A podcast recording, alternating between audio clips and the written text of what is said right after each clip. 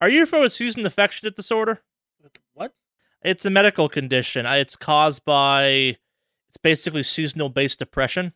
Oh yeah, I've heard about that. They warned me about that up here. I wonder if you'll deal. I wonder if you have to go through that, seeing as you've never had to deal with like real winter before. yeah, I don't. I don't know.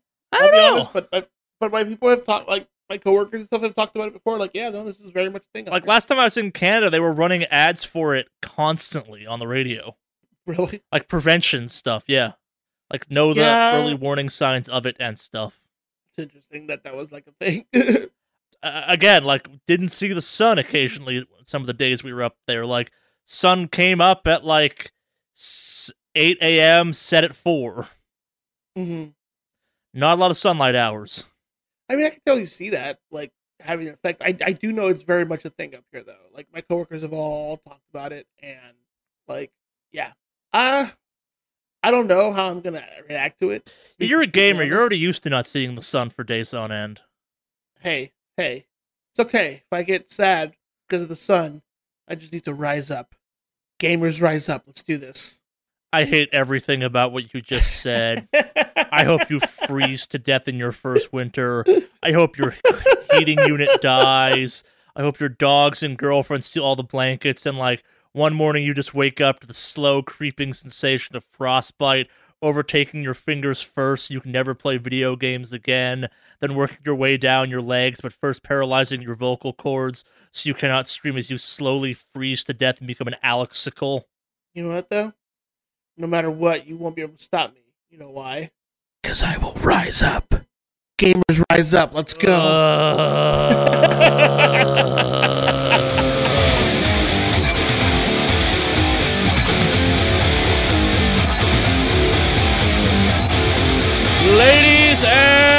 gentlemen, and anything else that listens to this podcast, welcome to Wicked Awesome Cast 117 in the red corner. Now from parts north of here, we have Alex L. Mave Online. And as your other host for this podcast, we have Charlie, aka Mordak, or whatever. Holy shit, that was an amazing intro. I've been playing Guacamelee lately. Got it. Yeah, I, I definitely felt that like announcer, but like not just any kind of announcer, like very much like a Mexican wrestling ring announcer. Like I felt that. That was good. I, I've been playing Guacamelee squared. By that I mean I've been watching Lucha Underground and playing Guacamelee simultaneously. I still need to get on that. I, I haven't gotten Guacamelee. Ah, yet, but- we're gonna talk about that later. Maybe you don't need to. Are we perfect? I'm very much looking forward to hearing about this. Yeah, uh, Guacamelee is actually out this week. Donut County is not. I don't know how I can't count days. Like it comes out, I think like Monday or some shit. Like I was super excited. I'm like, yeah, I'm gonna talk. I'm like, yeah, we're gonna have two new games to talk about this week. But no, it's just Guacamelee two, which Ah. I can talk about. It's fun, but I have other thoughts to say. We can just talk about. We can just get into weeks now if you want, without doing more of this. I I look forward to this. I hope this is a weekly thing though. I I don't know. So Guacamelee two, I have uh, I have been playing it. It is definitely more Guacamelee. it is more Guacamelee than you I- thought. Yes, uh, it, like literally, it's. I, I I might go so far as to say it is too much of almost the exact same thing as Guacamelee one. As to like, I could you turn into a chicken in Guacamelee one? Yes. Yeah, I, I I thought that was new, and then I'm like, I think you actually could turn into a chicken in the first one. So, eh, I it, it, it's still visually very cool. The it's got that luchador vibe going on. They like double down on that, which is kind of neat. The uh, I, I I think it's a worse game than Guacamelee one. I think everything like villain wise, all the villains were a little bit cooler in Guacamelee one. The Guacamelee two villains are like, hey, we made a sequel. How I, there are some great jokes in the first like hour and a half, two hours of Guacamelee. Like you go to Limbo at one point, not Yeah. the dimension, the video game. Hey, wait, what? You go to Limbo. I did not know that. I I haven't played that far into it, but like I enjoyed what I played so far. But you actually go it's- into Limbo the game? Yeah, and That's Guacamelee cool. too. I, it's it's for like a couple seconds. Like you may have missed the joke even. Like before you get to quote the dark. Okay, so Guacamelee Two takes place in the darkest timeline. Apparently, in every timeline except the one you played in Guacamelee One, the chosen one has died. I Mhm. Juan is now kind of an out of shape dude with two kids and a hot wife. Uh, he's living the good life, being a um, tequila f- maker, distiller, whatever, tequila farmer. I I don't know what I don't know what that correct title for Juan is, but your goat friend shows up, drags you the darkest timeline. There's a couple gags about the timelines you go to. You go to the dark timeline, you go to limbo, you go to a couple other things, and then you begin hunting down your I, the, the bad guy who's so not memorable. I can't remember what the hell his name is. His motivation is he wants like the holy guacamole, and that's maybe kind of. Th- there were some bad puns in the first one. This one seems to kind of double down on some of that, and some. I, the first level contains a giant skeleton that keeps making bad jokes, and the game's aware it's making bad jokes. Yeah. Oh no, I know that part. Yeah. That part is great. That skeleton making really corny ass jokes. I don't know. I thought that was kind of bad. I, it, it's kind of liked it. I, it's weird. Like I, I, I remember Guacamelee One feeling like super tight control wise, and Guacamelee Two has not felt that way to me. Like I, I, I- other stuff too. Like they they had some like Super Meat Boy style kind of crazy platforming puzzles that like the respawn is just a little bit too long. Where it's like okay, you're gonna die a bunch in here. Crank that respawn timer down to like instantaneous. It's not like this isn't a this is, a hard room. I'm jumping. There's no penalty for what I'm doing, kind of thing. Just let me keep trying this over and over. And it's like, okay, you die, five second, you die, five seconds. Like this is annoying. I I, I don't know. I, I really liked Guacamelee one. Maybe it's the this game doesn't do that much different to differentiate itself from Guacamelee one. Like the story is basically the same story. Like to the point where like people like people in the darkest timeline keep being like, "Oh shit, it's you! Didn't you die in this timeline? Oh well, Mm. go punch these statues, not how to uppercut again." Yeah, y- y- the game rationalizes you having none of your cool moves as you got fat and out of shape and stopped training, so you no longer have, you can't do that stuff anymore. So it's like, okay, I'm gonna unlock all my powers again. Yay! Bet it's in the exact same order. It is. That is kind of funny way to do it. Yeah, I, I, I don't know. I thought Guacamelee One was like super fresh and inventive and new and had like some real style to it. This one has all that style. I, I the number of characters that reference the previous game, like uh, Firehead's like, "Yo, I bet you thought you killed me in that last game, but I'm here now. Practice some moves, I guess, or whatever."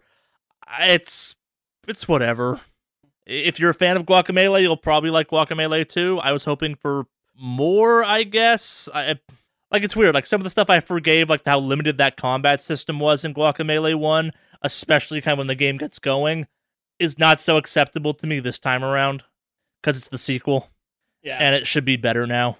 well, sequels always tend to get judged a little more harshly. Anyway. Yeah, and I. I I wasn't like the hardest Guacamelee one fan, but I remember enjoying it a lot more than this. Just, I I think in this case, like not to make a freshness joke, but there was kind of a fresh newness, kind of. I hadn't quite seen something like that. Like I also like in the time since Guacamelee came out, we've had so many Castlevania side scrollery things come out. Like I, have not played it yet because and maybe I should at this point because I've enjoyed some of Guacamelee, but kind of was like, eh. Like Dead Cells is out there right now. My understanding is like Dead Cells is the best Castlevania game since Symphony of the Night of that style. Like if you're looking for that 2D side-scrolling platform actiony thing, you should be playing Dead Cells. I cannot confirm or deny this, but the way everyone talks about that game, it's like, nah, it's it's fucking amazing. And I going up against Guacamelee, it's like, eh, this like yeah, it's like I can't say tons of nice things about this game. Like it's fine. It's I think the first one was a four out of five. This one's a three out of five. Like just because it's like it's it's fine. It's it's a game. I swear it handles worse, but you know it's still fun. Yeah. Yeah. Well, I mean, Guac is only so good after a while before it gets pretty. Those are the exact jokes I was trying to avoid. I know. Fuck you.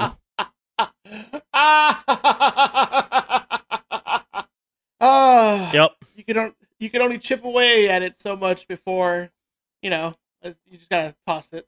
I was kind of dancing around this one as hard as I could. I know you really tried. I give you credit for that. Yeah. But you know me. If anybody's gonna sink the quality of this podcast, it's gonna be me, baby. Oh yeah, no, it's it's, it's your official title. podcast sinker. No, if someone's gonna sink the po- quality of this podcast, it's gonna be me, baby. that's a long title. We believe in long titles here. I will wear it like a badge of honor. It's more of a sash. Oh, I get a sash. Didn't fit on a badge. badge will work too. No, it didn't fit on a badge. It's a sash. It wraps around. So- Oh, rep. Oh, yeah. People have to know sense. from 360 degrees that you're the worst. Nah, it's I I think I've probably given that game as much time as I'm going to. I got to the second boss, I beat it. I'm like, okay, yeah, this is more Guacamelee. I- It, it's weird because I'm glad more exists because I thought Guacamelee One was real cool. Like it, it's weird because this game's not not cool. It's just like yeah, you could have done more. I I- I don't know. Like it's Uh, like the first one was like I, it's a really fun game. I guess I want more crazy luchador stuff in this one. Like I I want to push the character of what Juan looks like more. He's a pretty generic looking luchador. Like I I don't know. Let me play that tiger guy. He's cool. Yeah, I, I it's fine. It's it's a it is a totally adequate sequel. I think it just loses some of its specialness just because it is a sequel and I, I feel like given like just limitations of technology at the time, forced Guacamelee to be slightly more stylized in its look. Like I, I, I, don't know. Like I, need to go back and look at it. I think I remember like Guacamelee having just real sharpness and being like, yeah, this game has some style. And this one's like, yep, this is this is Guacamelee still. But maybe I'm being unfair at that point. I don't know. That's more or less it, though. I've been playing. I played some more Starfinder. Still doing that. I I'm getting very into being a tabletop gamer to the point where I'm now watching like the dark cesspool that is tabletop YouTubers. Not people YouTubing their tabletop games. Those people are fine. I'm talking like vloggers that vlog exclusively about tabletop bullshit. Oh, you people are the fucking worst. I love it. You're some goddamn narcissistic monsters. It's beautiful. It's, it's uh... Oh, I also can't stop watching the new Venom trailer. Oh, is there another one now? No, this is the one that came out like a month and a half ago now that like showed off like the Venom suit killing people and stuff. I like if I'm on YouTube, I will wind up watching that thing. I think I've watched it like in a week like 20 times and I don't know why. Hmm. It's a pretty good trailer. and It's I- nice to see Venom get some good justice. Yeah, I- I just can't like it's an impulse out. It's like, oh, I'm on YouTube because I'll watch the Venom trailer again. Why am I doing this? It's a cool it's trailer. A trailer. Yeah. There's nothing wrong with it. Is it? I don't know. No, you can enjoy trailers or things you watch. I, there are YouTube videos I watch over and over that I just really enjoy watching. Sure. Nothing wrong with it. Yeah. Well, so what have you been up to, Alex?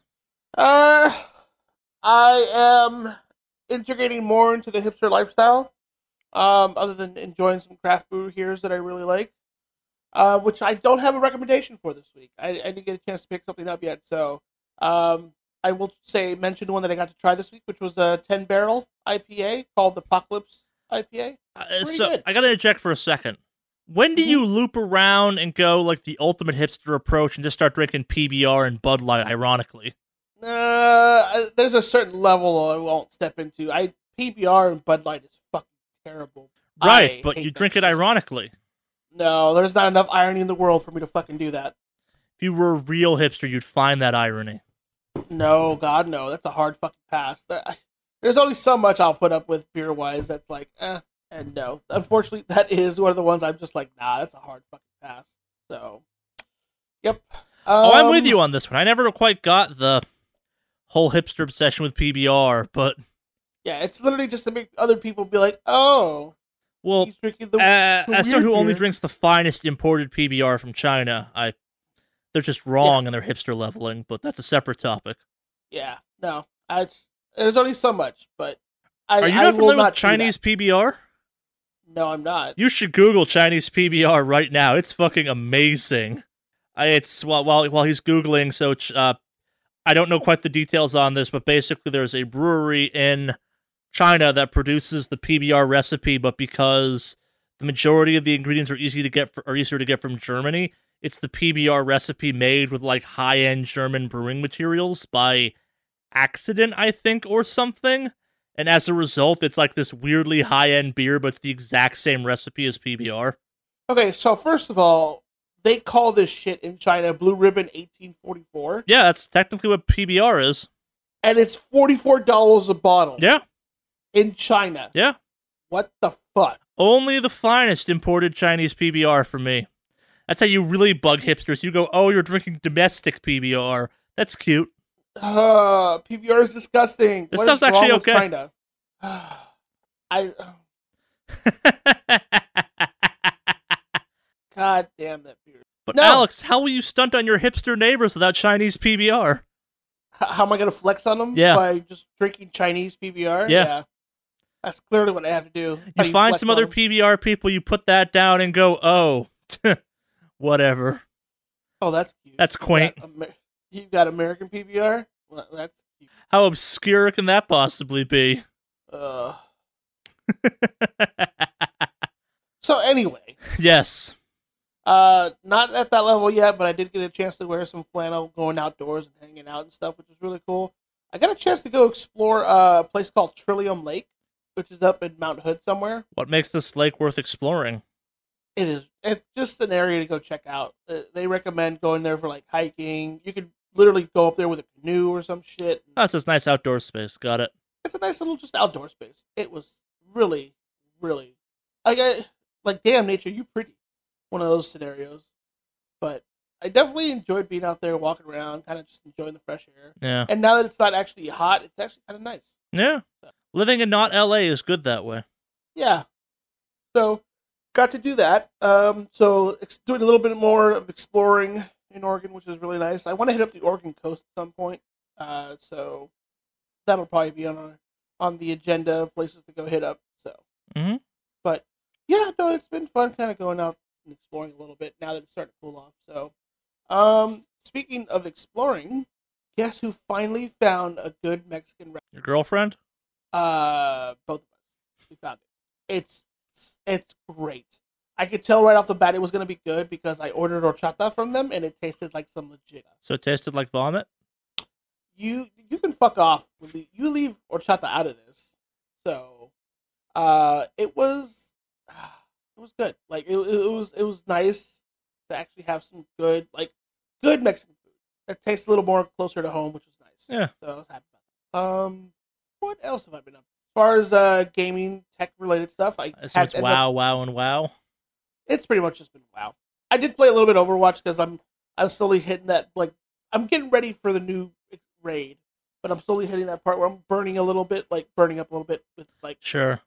all the prep stuff, and it's like uh, I'll just start to get ready for the raid, but I'm not gonna really. I hit a point in that game where I don't get why like the blood trolls haven't run rampant over a bunch of other factions. Uh, well, they're working for someone, but if you play through it, you figure out. Yeah, I Actually, if you play far enough in the story, you can see that something like that kind of kind of happens. yeah, I I'm not going to lie, part of me's like I, I, the blood troll stuff I've been dealing with in WoW has been very much like okay, this is Death Knight work. Except like maybe I should be joining the blood uh, knight uh, blood elf uh, uh blood trolls. Yeah, I, I do remember you talking about that. Yeah.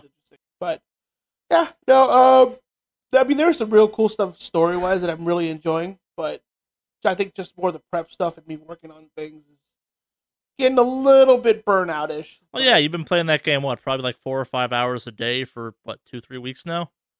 trying to, yeah. But um, still, I'm still excited because the new raid's coming out. Um, by I was a little bit more remotivated, so to speak, because I don't know if you saw, but they released a new Warbringers video for uh Queen Azshara. Yeah. Azshara. I have not watched it yet. You need to watch that. It's actually really fucking good. Uh, it just it's a lot of. I mean, if you like the old God stuff, I don't. You will. You don't like the old God. the old stuff? god stuff is some of the worst parts of WoW lore. Oh. It's up there with dragons in my book. Like, I, I, remember back when Warcraft lore was us versus them, and we're gonna make them dead. None of this cosmic shift game bullshit. I I like small stories about people trying to kill other people with axes. Gotcha. Well, you should still check out. I probably will. Like it's like it's why I've been kind of enjoying this whole blood troll thing, where it's like, yo, these guys need to go, and I'm like, on it. Let me go slaughter. Go go go check it out. Yes. You will you will definitely enjoy it. So um so I, I that kind of got me all excited about that. Um also, remember last week I complained about a new router? Yeah. I bought a new router. Which one did you buy? So I guess there's this company that makes like apparently industrial Yes. strength level routers, Ubiquiti or something like that. Yep. I bought one of theirs. They have a, a wireless router mesh network thing you can buy. Yeah. So so I bought that and it's worked like a fucking charm. And it's also really fucking pretty to look at. I have been looking at their stuff for when I upgrade the house. Yeah, their apparently their mesh network stuff is really fucking good. Um and since this thing is already pretty much set up similar, like uses antenna that you would use for a mesh network, Yeah. like that, it's it's apparently really good. I'm not even gonna pretend to know what a mesh one is, but I know they're good. Yeah, uh, it's just it's solid signal. Yeah. like it. and it's such a nice little con- compact little setup. Yep. Nice, so, um, yeah. So I, I I got a new router. Luckily, I found it on sale at Fry's. Had it ten dollars cheaper than. MSRP or whatever. So Yeah. yeah, Fry's carries it. So if you're looking for one of these, super easy to set up too. Got a phone app and everything. I've heard that about mesh that that they're easier to set up than normal Wi-Fi occasionally, even though Yeah. they're more even though they are like technologically superior. But um, other than that, like the last thing I'll, I'll talk about briefly. Um, I guess the last thing I talk is you know obviously I've been doing Extra Life for a couple years now, so looks like the Extra Life Portland Guild is starting to start up. Interesting. I, I'm working with them right now to try to try to help them out. So, uh, yeah, I'm uh kind of happy to help them out. It's it's a new guild, and it's a thing. People are so pretty cool so far. So, uh, we'll see how this adventure goes with with uh the Extra Life Portland Guild. Mm. Helping them out, and it's really nice. Got a nice little clean slate with uh putting together a new guild, which is always been cool. So, considering I was also part of the start for Extra Life Los Angeles, Yeah. uh, it's nice to to help out another guild in the area. Because I kind of like, don't get me wrong, like doing extra life stuff for a while was fun. I really enjoyed it, but you do have that low low level of burnout Yeah. At some point. But it's it's nice to kind of just be a passenger. So, but yeah. Other than that, that's pretty much uh that's all I've been up to. Cool. Oh, little last tidbit. That was talking about extra life. I actually got to go visit the uh, children's hospital out here. Hmm? It is a really nice children's hospital. Yeah. It's like hidden in the forest on a hill, which is kind of cool. Yeah. Makes it hard as hell to try to schedule events there, but God, it, it, it's We got to work around the. Bigfoots and the wolves and the bears. Yeah, but man, isn't it pretty hospital? I just throw that little tidbit out there. It's almost like nature doesn't suck all the time. Yeah, no, I agree. So that's it for me. I think uh, I think we're good for news. What do you think? Yeah. I think it's time for news. I wasn't sure if you were doing it again this week. You paused. All right, right off the bat, um, we're gonna go with our silliest news first because I find it fun and silly. Uh, Steve Vai of SWS, uh, Wicked Awesome Cast, uh, podcast title fame. Also, he's a guitarist or something. We talked about in a weird way on the podcast once. Uh, there were rumors for a bunch of years about him being part of the Halo 2 soundtrack. Some videos came out of him totally being part of the Halo 2 soundtrack. This doesn't matter. It's just something fun I stumbled across, and I'm like, fucking yeah, whatever. That is kind of cool. Yeah. So that's so. I, for a second there, I thought you were gonna say, "Oh, it's Steve Vai of the Something Wicked Awesome fame." Like, yeah, let's claim him. That'll be great. But yeah, no, that's pretty cool that he was involved. Is was there rumors that he somehow wasn't? I, I think it was just it? confirmed, but it wasn't like. I, I think it was kind of like the Michael Jackson thing, where it's like it's. It, I I think he's on the soundtrack credits. It's being like, yeah, he totally did it, but at the same time, people were like, was it actually him? But there's now a video of him just being in the studio, like just shredding. Well, it's like one of those things with like um, who was it? Um, what's his name? Uh, Buckethead helped write the Power Rangers theme song. Yeah, stuff like that, which is always kind of interesting lately. yeah. I think this was a little less controversial than that because, like, yeah, he he was involved somehow, but this is just video of him like being in the studio just tearing shit up on a guitar. It's like, oh yeah, it's cool. Oh, okay. Yeah. It was never Yeah. totally clear if he did all the recording himself exactly, or it's like, ah, what? Yeah, yeah. he was involved. Yeah. That that's pretty cool. Yeah. Moving on from that, uh, Nvidia's making some new graphics cards. Oh yeah. Yeah. have you seen? You know what I gotta say? I love all the memes that have come out because of ray lighting turned off and on. Have you seen those? I have not really seen them that much yet. I, I I'm more defaulting to the fact that no one can tell me how much better these graphics cards are going to be than the 1080 series. Yeah. No, there's no real solid benchmarks up right now. Okay, so I, I guess to take a step back, uh, Nvidia has come out and announced there there are four new incoming graphics cards: the uh, RTX 270, the RTX 280, the RTX 280 Ti, and I believe it's a 270 Ti, right? Or is it just the three? I may- have miscounted. I believe it's. A, I believe there's also a 270, but yeah. Yeah. Uh, unlike previous times, the TIs are coming out at the same time as the original launch. I suspect there'll also be a 260 and a 260 Ti at some point, just given how the 1080 launch went. These things are powerful. I believe they finally surpassed the benchmark that was the uh, what was it called? The Titan X, which was for a long time the pinnacle of graphics card technology, even though they were older than the 1080 series. hmm These suckers ain't cheap. Cheaper than a cheaper than a Titan X in some ways still, but Yeah. No, they're they're pretty fucking expensive. yeah. Looking at the prices, I'm like, oh man, I can't wait to get a 1080. 'Cause- Yeah, I I I'm now looking forward to the fact I can move my 980 down a rate a slot in my uh, computer and plug in a 1080 directly above it and be like, "Yeah! Redundancy." That's how it works, right? yeah. But as of right, much. yeah, because specs are everything in these types of situations. At the uh, top end, you got the NVIDIA RTX 10 uh, 280 Ti that has uh, Turing GPU architecture, uh, a maximum of 163 megahertz. Yeah, the boost clock, 11 gigabyte GDR6 frame buffer, and 14 gigabits per second of memory speed whatever the hell that means, I sure as hell don't know. That's the top line TIFE, which will cost you a pretty penny or two. As I said when we got kind of got into this, it's unclear what any of this means just yet because while specs are cool, a lot of the specs in this are stuff that just previously wasn't being done in graphics card. Uh, what was that phrase you were throwing around before, Alex? ray lighting. Never existed prior to this point. It's some next level ray lighting power. Yeah, it, it's it's part of the ray tracing tech. It's better for lights, I guess. I no one seems to know exactly what that means, but at the same time, it's like, look how much better this graphics card is at this. Well, yeah, it's engineered to do that better, so of course it's better. But I, if you need to have the top of the line stuff, here you go. If you're like me and have been waiting for a price drop in a 1080, so you go pick one up.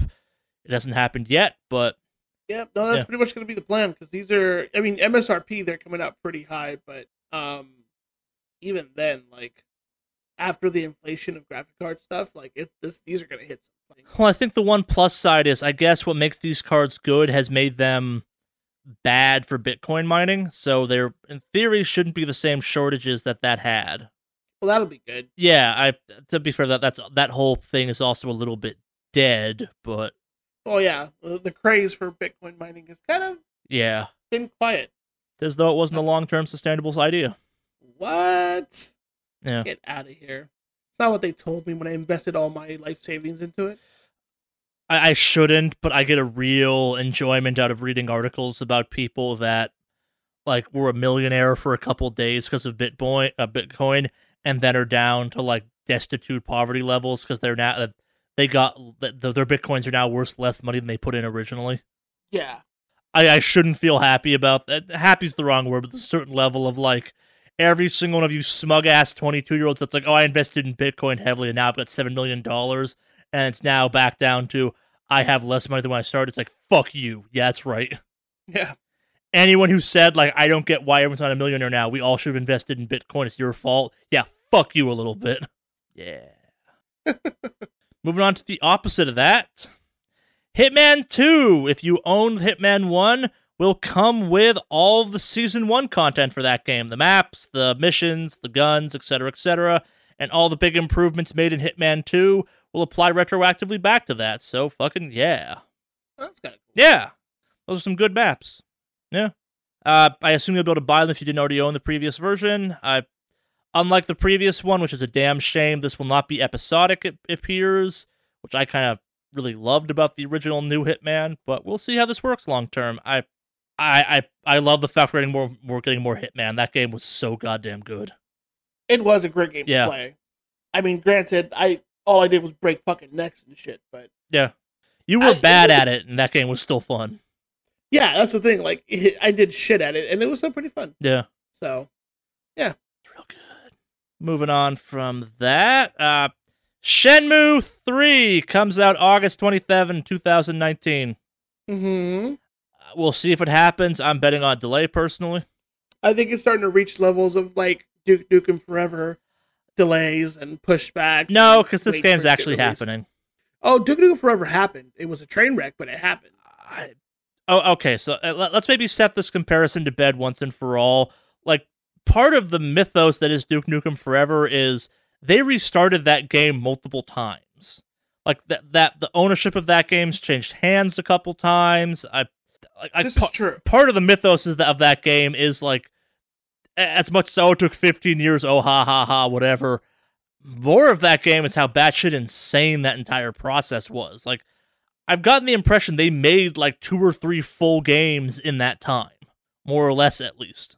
Like there was that god awful game called bombshell or something that came out that i guess was made with a bunch of assets and stuff from one of the like hey it didn't happen duke nukem forever games Okay, yeah fair enough. I- I'll give you that one. Yeah. Moving on from that, we, know that we have another release date. Devil May Cry 5 lands March 5th, 2019. There's also a cool, flashy trailer out there. It looks good.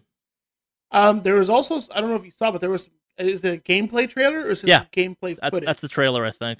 I'm talking about. okay. Because I did see uh there was some stuff that came out about Gamescom this week. Yeah, I- for that. So Gamescom has happened, happening, depending on how you kind of think of it. I'm not sure what the time zones are exactly. We'll probably do a roundup next week once everything's settled out. That's always a weird one to follow because Mhm. of how it's split up. And the biggest news that came out of it was someone lied about shitting in a bag to play Fortnite there, which is insane. Speaking of insane, Saints Row the third, the best Saints Row game, is coming to the Switch. Cause fuck it, why not, right? Because fuck it, why not? That's exactly what Saints Row Third would have you say. yeah, no, that yeah. But is it coming with all the DLC like I some of the other assume games so, yeah. Okay.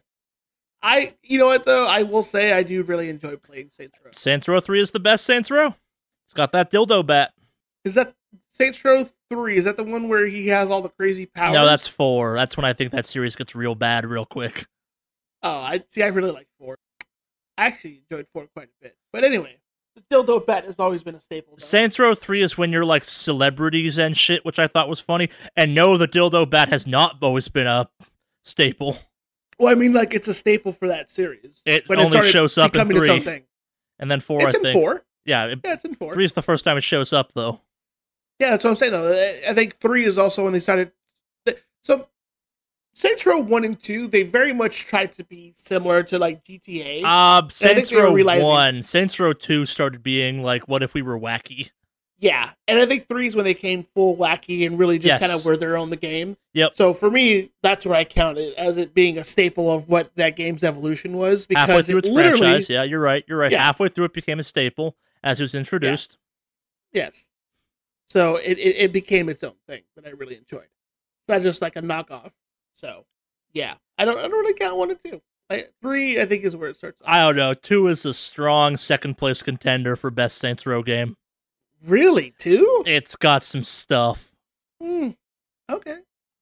All right. I like I like the biggest complaint from two to three was there's less stuff to do in three than there was in two. Mm, There's so much weird ass shit to do in two. okay. Yeah, Fair enough. I still love four. sure. You, you know what it is, and I think I realized why I like four so much.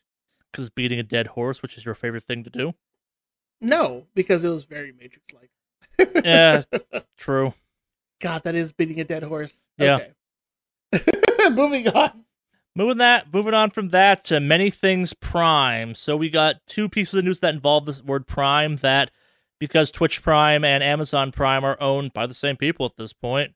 Uh, we'll start with Amazon Prime first, though. Uh, remember that awesome pre-order deal you could get for a while? Uh, yeah, you can get like what twenty percent off. Yeah. like? It's basically going away. yeah, I heard about that. So if you want to pre-order certain things Adam, It's not clear if it will still matter. what do you mean? Like it, it, they won't count it? Yeah. That's interesting. I've ooh, man, they pissed off a lot of people. It's it's not. I, I assume if you made the order, you'll have to honor it, but I don't know beyond that. It's Yeah, I figured they'd have to honor it at the Sure. price that if you pre-order something. Yeah, but after that, like it was a, it actually ends a few days after this podcast is released. yep. The twenty eighth is the last day. It will. Is, that's that when it goes away. So you got the day this podcast goes up, essentially. Yeah, so warning, warning. If there's any shit you want to buy game related, right now is the time to do it. Otherwise, you are. Or fucked. just buy digital at this point and stop going through that process. that's true. That's what I did recently. Uh, Just going uh, digital. The pre-orders will only the pre-order thing will only be on select games, and they'll come with a ten dollars store credit. So, uh, Mhm. yeah, I this seems like a damn shame to lose because the previous deal was real good, really good. And then on kind of the opposite end of the spectrum, you have uh, the Twitch Prime debacle. So, Alex, you want to kind of lead us in on this one? I suspect you have a little more insight into this because you use Twitch more than I do. So there's a couple things here that uh that are interesting about that. So recently, uh Amazon, Twitch, whatever you want to call them, uh announced that you have so you know with Twitch Prime, oh, you know if Yes. you have Amazon Prime, you could get Twitch Prime, which allowed you to basically get no ads as you watch because it's a nice little perk for being aligned with it. Yep. Oh no, I've Well, gotten lots of free video games through the Twitch Prime system. Uh, lots of Warframe offers, if you will. hmm Well, one of the things they're getting rid of is the ad-free experience with Twitch Prime that people really, really, really liked because a if you had Twitch Prime and you were watching a streamer, you wouldn't get the ads, but the streamer would still get the ad revenue for it. So it's kind of a nice little thing.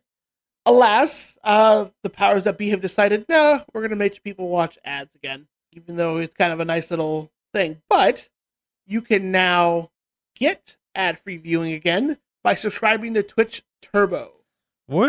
for an additional ten dollars. Doesn't Twitch Turbo and Twitch Turbo's been around for a little while, right? It has. It was before Twitch Prime, and then when people got Twitch Prime because of Amazon Prime, there was no need for Twitch Turbo. So, but alas, they're bringing it back because nothing says, "Hey, I need more money," than doing this. I know they're a company, and at the end of the day, this is just a really annoying thing. But I'll be honest with you, if this is a thing where now I get ads, all I'm doing is turning on my ad blocker because fuck them. Yeah. So uh, I will be perfectly upfront. I have got no problem supporting websites that I really particularly enjoy doing stuff on. Uh, I will turn off ad block on certain sites, but considering I, you know, this is something like Twitch Prime and they're getting rid of my ad fee viewing experience, nah, I'm just gonna ad block it. Yeah. At the same time, though, too, as someone who, as someone who works for a YouTube channel, you should be aware that like I get reports of how much of our video stuff gets ad blocked, and I'm aware when you don't, when people don't let us get ad money. Yeah, but see, I have it turned off on YouTube. That's better than most people. Yeah, but even then, I have YouTube Red, so Yeah. anytime I watch YouTube, people are getting revenue. Yes. I, I'm willing to pay for it if it's part of a whole package service, like like with YouTube Prime. Okay, okay, okay, let let me let me specify this. So for YouTube, I have Red, which is part of my Google Play subscription. So not only am I getting the ad-free viewing experience, I'm also getting like an actual Kai. like spot spot yeah Red like know, YouTube Red and all that stuff. I'm also getting the Google Play service for music, so I can listen to all sorts of like music like I would like a Spotify Premium account.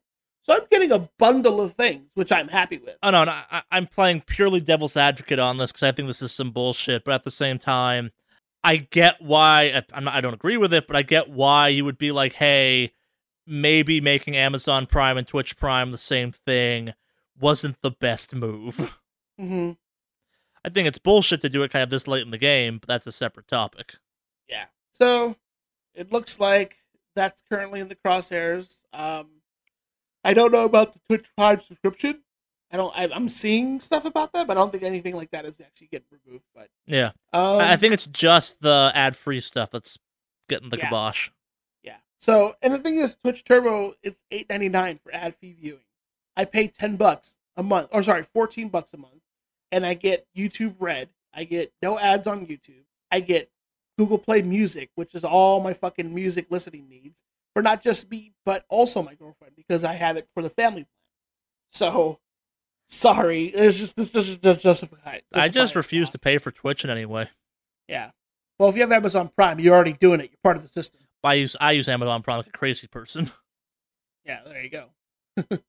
so, yep. Um, people, a lot of streamers are concerned, saying that a lot of uh, those gift subscription people are kind of concerned because people are people won't want to sit around and watch some ads and won't you know it's just a whole thing that people are kind of complaining about. But Yeah. I just thought it'd be noteworthy because yeah, this is very much a very much a thing. So Yep.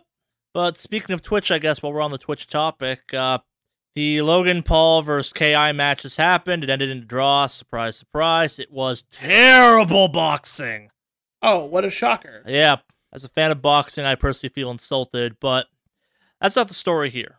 Story is that while Twitch itself may be bad, Twitch pirates are the fucking best.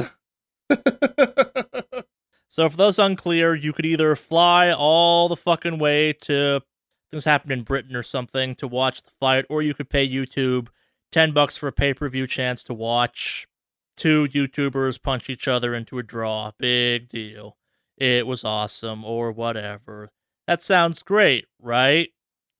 So, Mhm. uh, some brave, some small, some proud, some few, whatever you want to call them, Twitch streamers chose to buy access to this, and 8,000, uh, sorry, 860,000 people paid to watch Logan Paul and KSI punch each other on YouTube. 1.2 million viewers r- uh, roughly watched it on Twitch.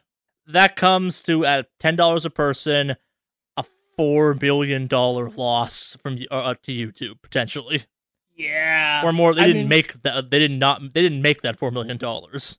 I mean, at the same time, though, like, I'm sure the Twitch admins were getting right on that to make sure that there was none of this illegal streaming activity. Go, oh wait, there were screenshots of the Twitch admins watching this on Twitch from an illegal stream. What? Who cares? I, I think this is brilliant. I, it's just, I just always like to call out their bullshit sometimes. So I figured I'd do it in this scenario. I, I think my favorite part of this is, uh, someone kind of got out there and was like, "I can't believe Twitch didn't protect Google from this." And I'm like, "Bitch, that's not how this works at all." Yeah, that is that is kind of Welcome lie, to the that is- internet. Yep. oh, I'm so glad I didn't watch any of that. I, I watched the Overwatch All Star League this week. I got highlights on someone who was uh, someone who had ripped the video out of both of them, so I was giving neither of them money, and I'm like, "Hey, I'm down with this. This is the correct way to pirate this." Yeah. I'm. I don't even want to know what happened. I just know that a bunch of eh, we. You know who won? No one. Society. We as a country. We we as a country lost. yeah, Yeah. yeah. I just found that funny as shit. I mean, I'm not gonna lie. It is pretty. I'll give you that. Uh, next up, OG Dota, a team from okay, a relatively new European team. For some reason, I thought a Shanghai-based team won this. Uh, won the Dota 2018 International, International Eight, if you will. Oh, congratulations! I know I was, I was hearing some stuff here and there because I know the Dota International was happening this uh Yep, this yeah they're taking two. They're taking home 11.2 million dollars as part of the 25.4 million dollar crowd-funded purse for this. holy shit Uh, second place team PSG uh, LGD will walk home with four million. Holy shit, This was the largest purse in competitive gaming history. Oh yeah, no, this is the biggest money in esports. the Dota 2 International Yeah. wow I'll be damned Yep. But kind of the in, in bigger news, historically this has been held in Seattle, I believe. Next year will be held in Shanghai. that's pretty cool that's Yeah, a nice I- little page out of uh League of Legends World I am all playbook. for this becoming a moving thing. I think that's kind of Yeah. cool. yeah no I agree it, it, it's freaking great I like that it's traveling around gets a little more exposure around there but yeah Yep. I think uh Shanghai is a great location to do this at Yeah. And last but not least, before our main topic this week, uh, a new character has been revealed for Soul Calibur 6, or I guess one character and an infinite number of characters, if you will, because they got out there and showed off uh, Tira and the character customization system. Oh yeah, and apparently, sorry, go uh, ahead. character customization looks batshit insane, as Mhm. it should be. I hope it's not stat driven. There was a game where like the armor you put on your character mattered stat wise, and that fucking sucked. yeah. Huh. They also announced Libra of Souls, which is kind of a campaign for your custom character, which I'm super glad they brought that back because last time they did that, that was dumb in the best way. So like- one of the in- interesting things about this whole character customization thing is I don't know if you saw it, but they announced it's not going to be DLC costumes yeah, for the characters. Instead, you can make all your old, like the old, you know, character costumes from the previous games. You can just make it yourself. yeah, that's how the that's how Soul Calibur three, the best Soul Calibur, up until probably this one worked.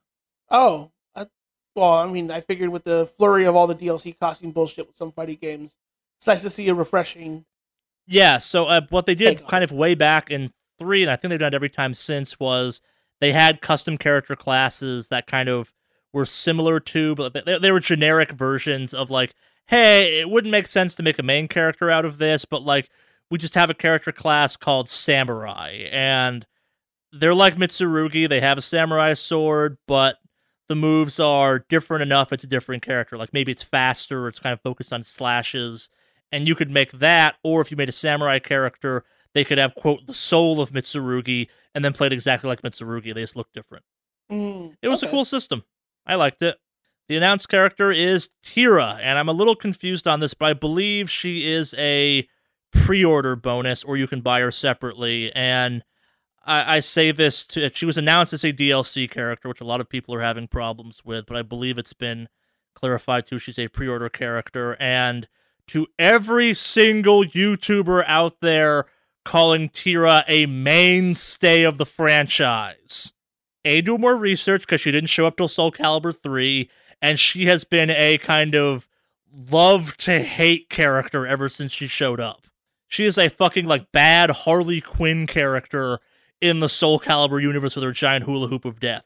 I loved her because I'm into weird goth chicks, but she is annoying, was broken in a couple games, and like was kind of this weird step into what became the Soul Calibur 4 and 5 mess that was, wow, we just a weird Final Fantasy game now in our character design because this kind of sucks. Like, part of my excitement for 6 is they're reining it back in to what made Soul Calibur 1 through 3 good. And Tira's like the start of, man, this is some anime bullshit. I love Tira. I'm glad she's in this game because it's like, yay, she's back. But also, like, if she wasn't in this game, I'd be like, ah, you learned. And announcing her before you announce characters like Cervantes sucks.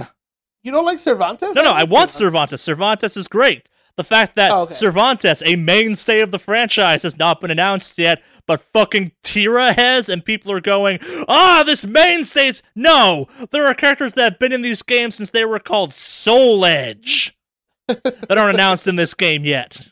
Fuck you. Tira has been technically in less than half of the Soul of the Soul Calibur franchise, the Soul Edge Soul Calibur franchise, because there are technically seven games, including this one. That is Huh. I'm I'm glad this was your this this is the thing you decided to stand up if on. you count all the versions of um the Soul Calibur 2, there's actually like nine technically. And that bullshit like Zelda style Soul Calibur game, so ten. I'm sure there's some other weird ones in there, so we'll round it off at twelve. But yeah, just just counting main fighting game entrants, there have been seven at base Soul Calibur games. I I came across I, I I think Tira's a weird, fun character. She has a hula hoop. She has some buzzsaw moves. It's a dumb, fun character. Like when she showed up, and she was this weird, like manic pixie rave girl thing. It was weird. It didn't quite fit. But it's like okay, cool, whatever. And the number of YouTubers I've seen doing like fucking outrage videos of how this quote mainstay character of the Soul Calibur franchise is being locked away under DLC. It's like, yes, this is bullshit not a mainstay. Like if Ivy, Cervantes, Astaroth, Taki, uh, Nightmare, if any of those guys were locked behind DLC, yeah, that's some bullshit. Tira, fuck it, whatever. Who cares? Maybe don't even put her in the game. Wow.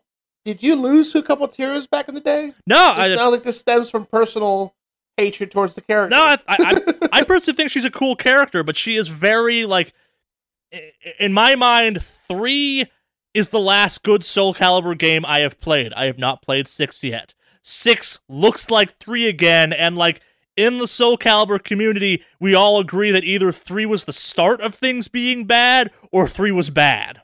Mm-hmm. And Tira is very indicative of why that franchise started getting bad. Like everyone prior to Tira, like was kind of like a very specific weapon archetype, if you will. Like they maybe the concepts were less believable, but like the, the most outlandish you got was like Ivy with whip blade or Cervantes with gun swords. No one was truly like that's not a weapon. And then Tira shows up with a literal like six foot diameter bladed hula hoop. Where like she's got some cool moves. Like she she totally belongs in a Soul Calibur game. But then the following games is when you start to get like fucking Darth Vader and other shit, and then in like five you had guy who summons demon werewolf, which was just kind of dumb and lame. Soul Calibur is a game about weapons, not weird fighting game BlazBlue bullshit. Tira feels like maybe she belongs in a BlazBlue game, not a Soul Calibur game.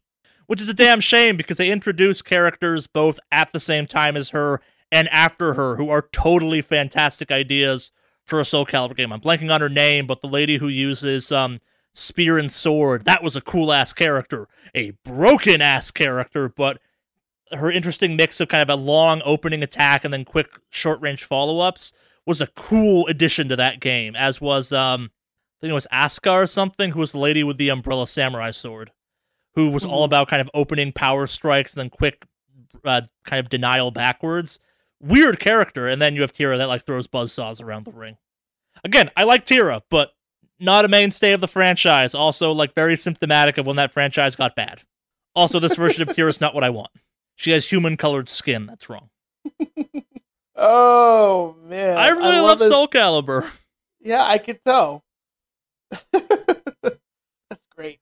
Like I gotta say, it's it's nice when you get passionate about stuff because I usually jump in and get all weirdly about stuff, like jumping on like emotional almost. But you you're you're passionate about this. It's nice to see you passionate about I, something like this. I, it is hard to under. It's hard to explain just how much of Soul Calibur two and three I played growing up. Like I, it's hard to explain just how much Soul Calibur four just hurt me.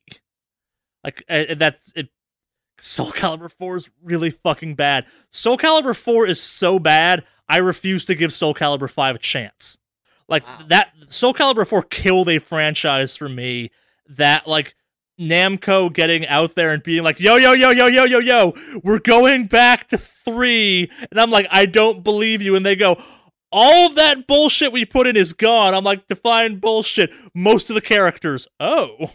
You like Tekken 7? I did like Tekken 7. It's like Tekken 7. Hmm.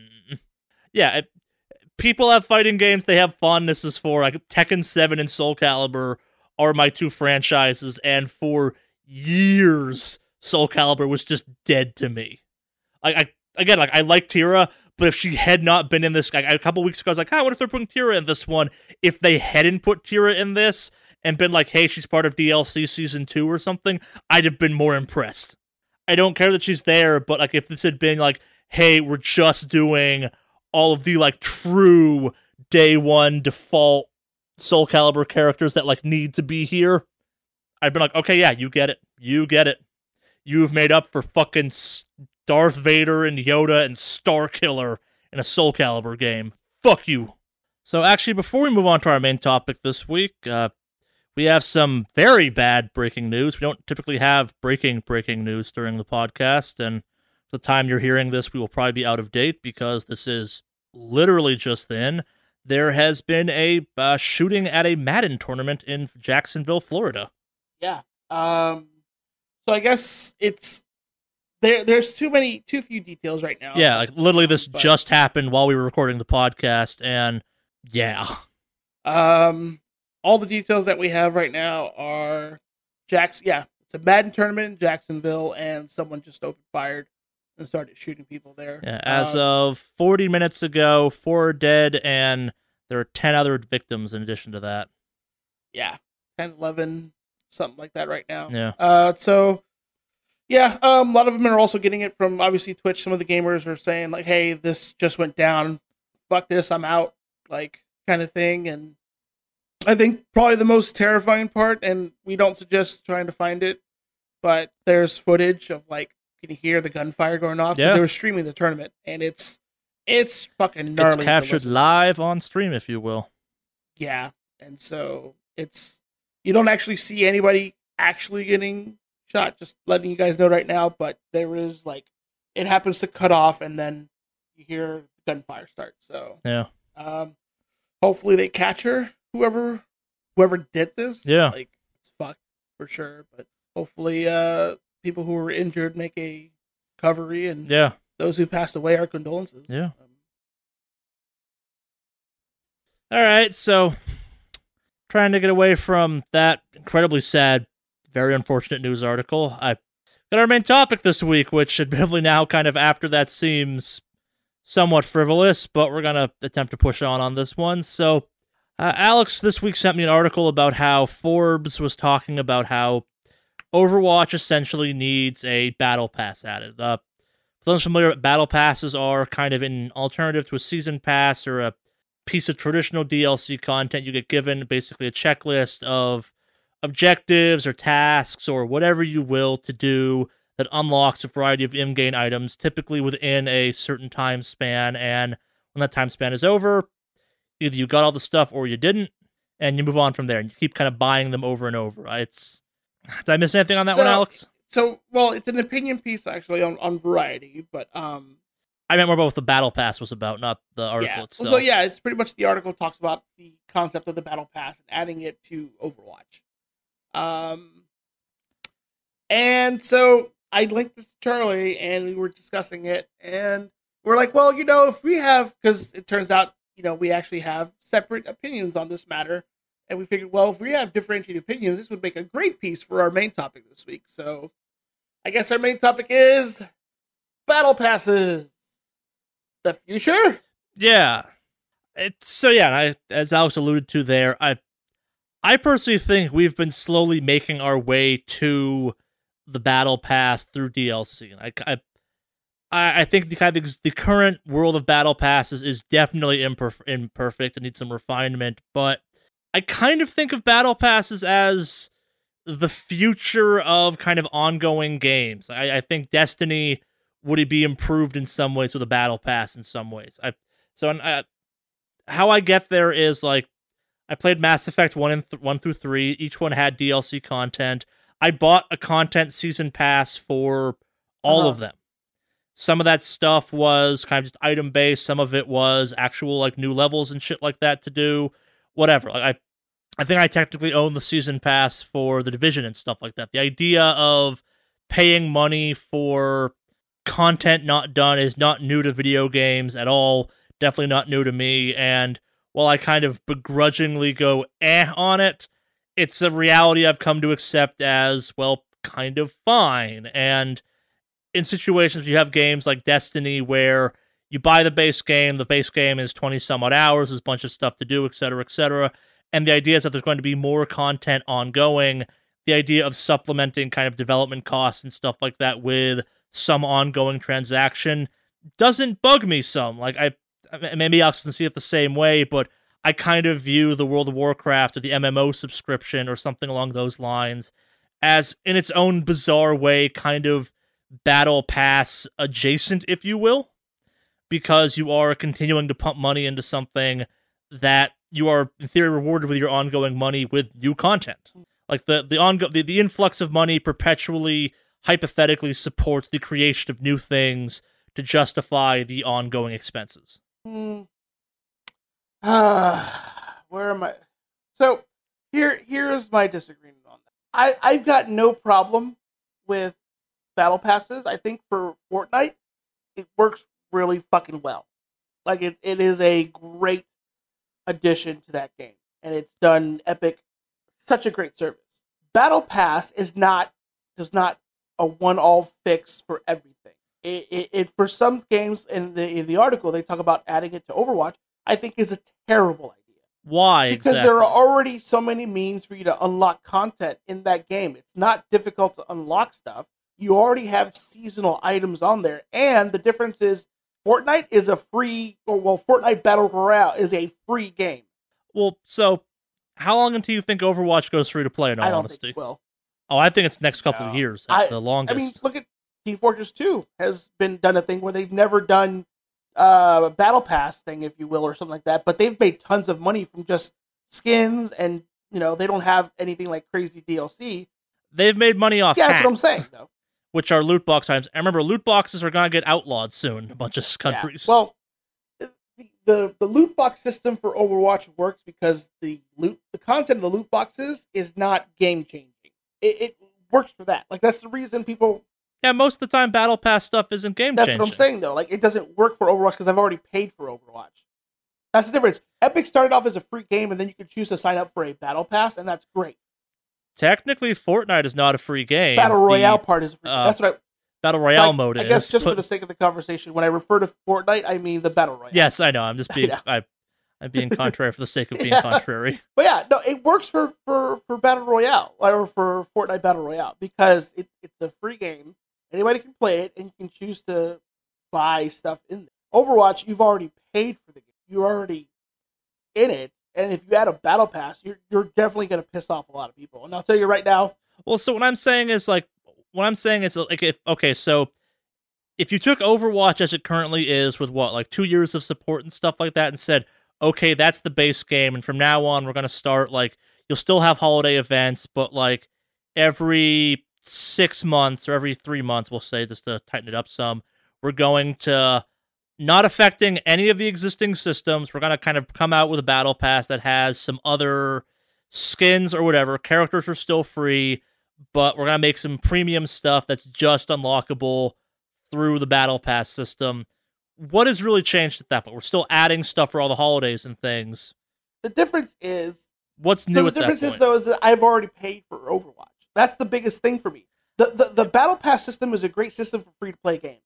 It works really well. It I think it works for non-free to play games. I have to disagree. PUBG tried to do a battle pass, and it has been a fucking train wreck. Well, because PUBG's battle pass is on top of a loot box Yeah. system. Hell, that's Overwatch. You have a loot box system, and now they're adding a battle pass.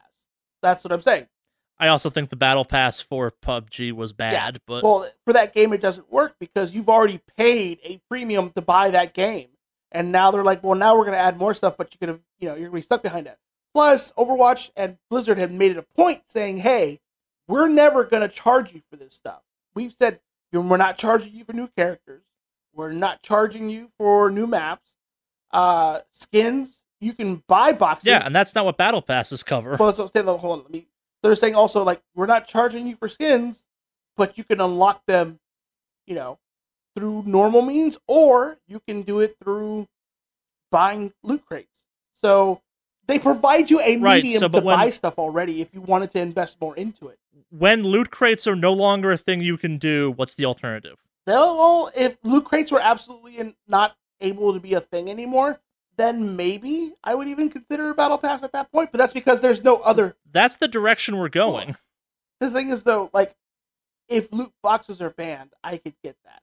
Like absolutely banned across the board. But well, so not. and also like, wouldn't it be nice to be able to buy instead of buying like ten loot boxes for the same of a price of a loot box, a punch ticket that was okay. Do these twenty things, and each of these twenty things gets you X.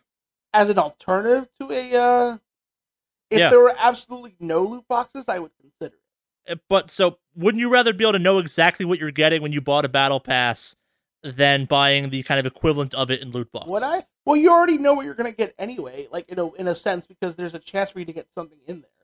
I mean, I guess unless you mean it's removing the chance thing.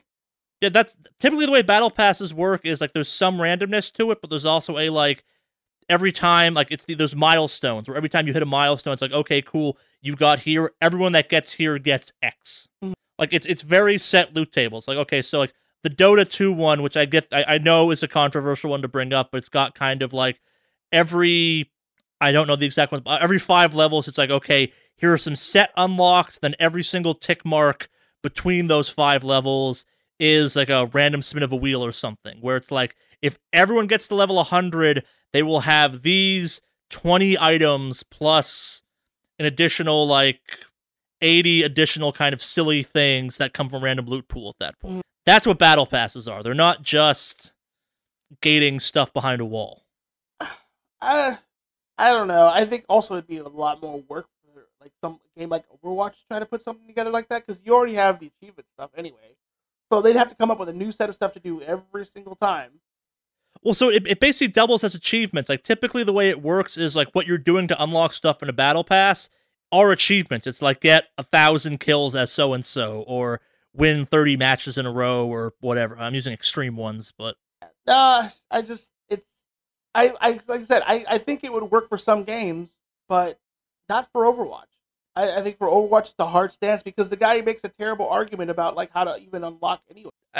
As someone who thinks the unlocking system back when I played Overwatch was bad because it was just loot boxes, it's like either you can pay money or you can play, and the paid loot boxes could give you duplicates of stuff you already had. And I get you can break that stuff down, but the like I watched enough videos of people doing the like a hundred dollars worth of loot box videos mm. thing for Overwatch where they got enough duplicates where it's like, well, this is kind of broken in its own dumb way.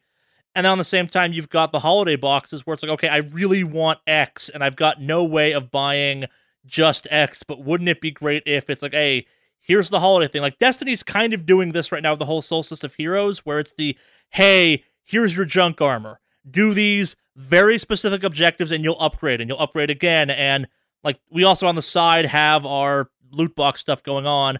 But as you work your way through this event, here's the very specific cool uh, rewards you get as part of it. There's other random stuff to get as well, and we provide you the chance to get random stuff every time you level and get a what's her name, uh, Everis package. But everyone who gets to max level in this event will get this. Everyone who gets halfway through will get this. Like, here's how you get these rewards. There's no way to get these rewards except this way. And when this event is over, that's it. You all get special stuff. Everyone who didn't do this doesn't have special mm-hmm. stuff.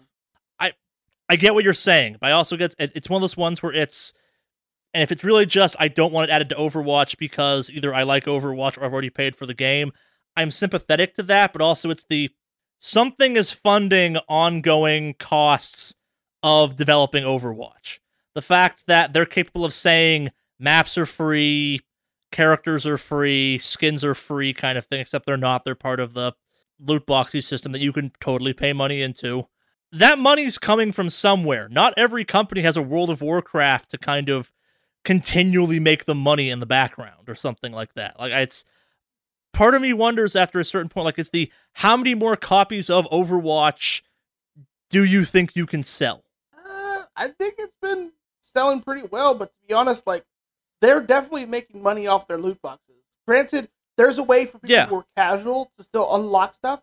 And I think that's the other thing is there's you have the casual crowd who still has a good chance to unlock stuff. If you hide it like something like a game like Overwatch, if you hide it behind like a battle pass, it, it I don't I just don't think it works for that game. Like I like I, I got no problem with the battle pass system. I I am I have bought the battle pass it's just Overwatch you have a problem, my problem with, is with it? it being an Overwatch, which is my big thing for this system. Okay, so and, and, I'm saying like I don't care about Overwatch at the end of the day. Like I don't I, I don't care about that game. I don't care about the economy to it. It's it is what it is mm-hmm. at this point. I just didn't get into it, and it's whatever. Mm-hmm. Take a step farther. T- t- so remove the Overwatch part of it. Like let, let's go with Destiny, which they're already kind of doing a battle pass. We have a big expansion coming up, and we, we have Forsaken coming out, and then there's also kind of this hey, here's five thing other events we're guaranteeing will happen throughout the year. They're like it's it's a battle pass. Like it's here's five other things that are not part of this DLC. We're going to roll out over time.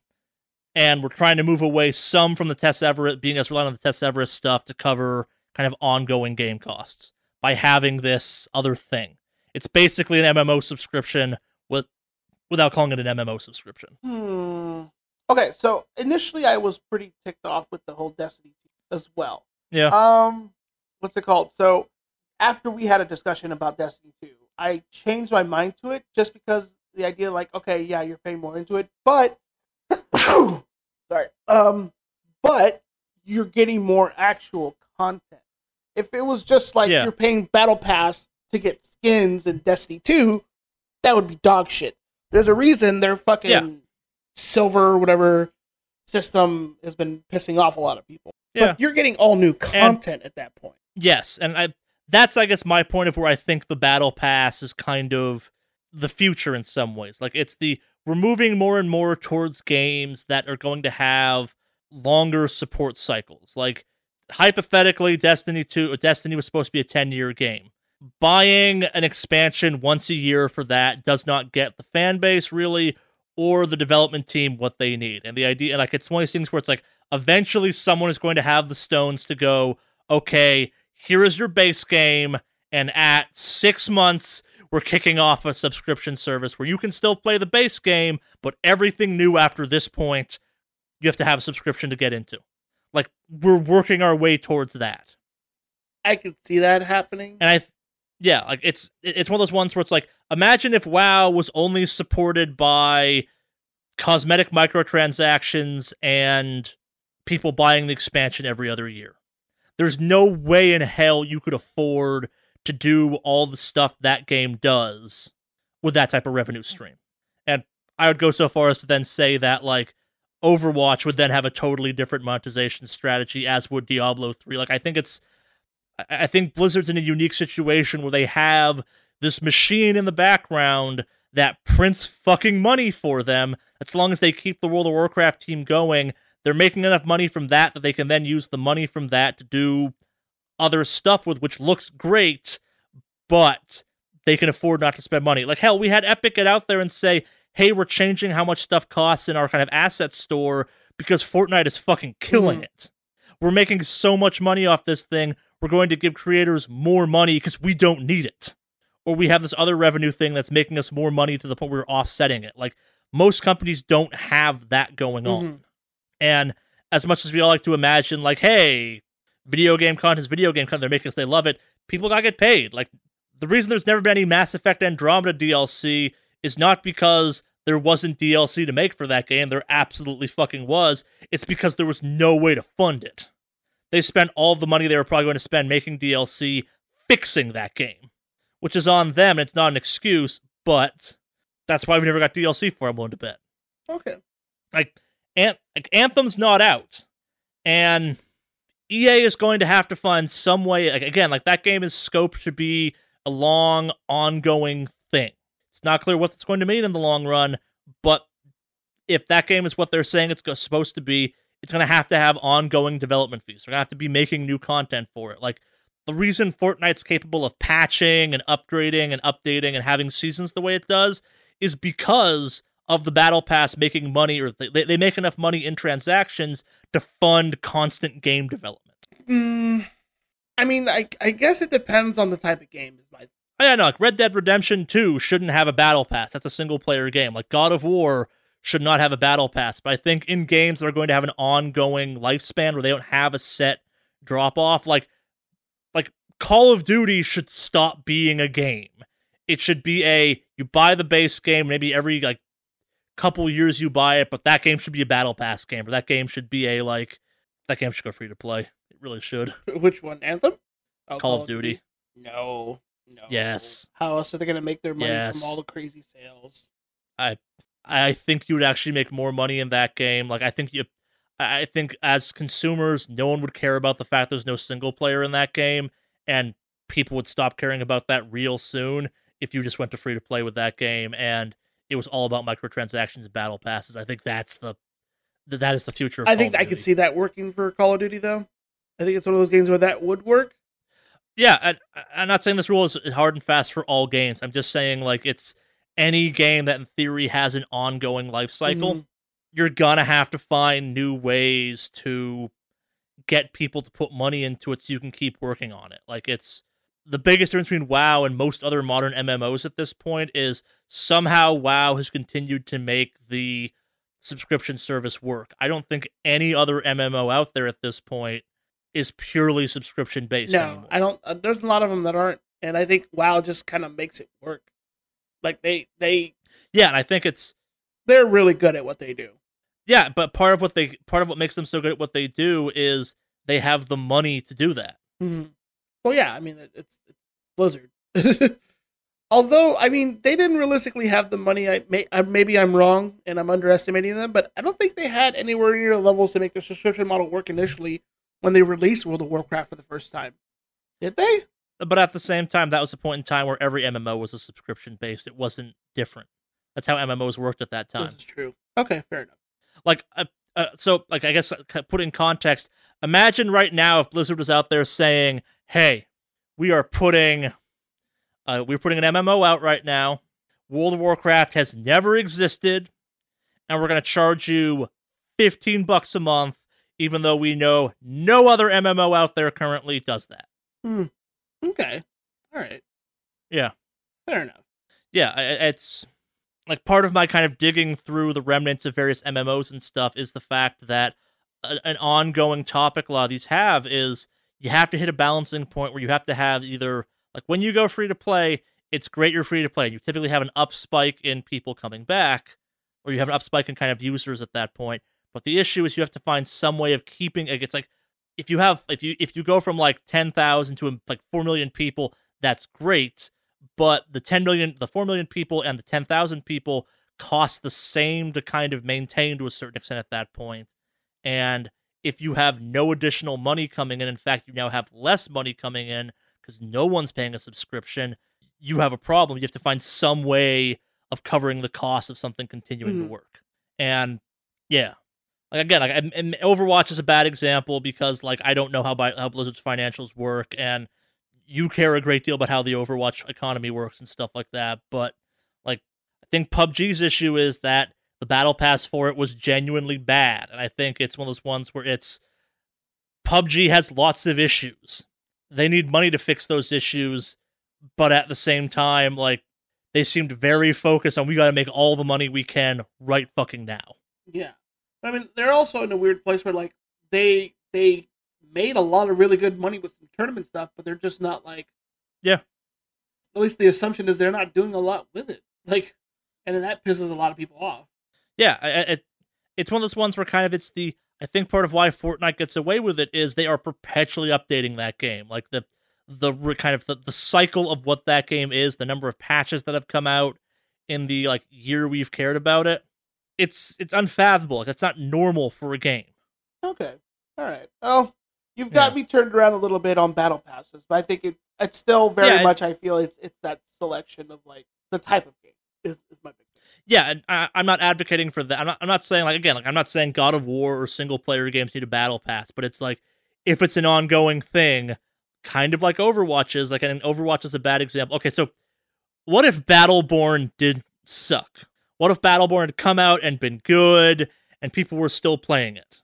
I don't know. It, it's a just interesting alternate universe we live in right now with that. yeah, it's a dark one.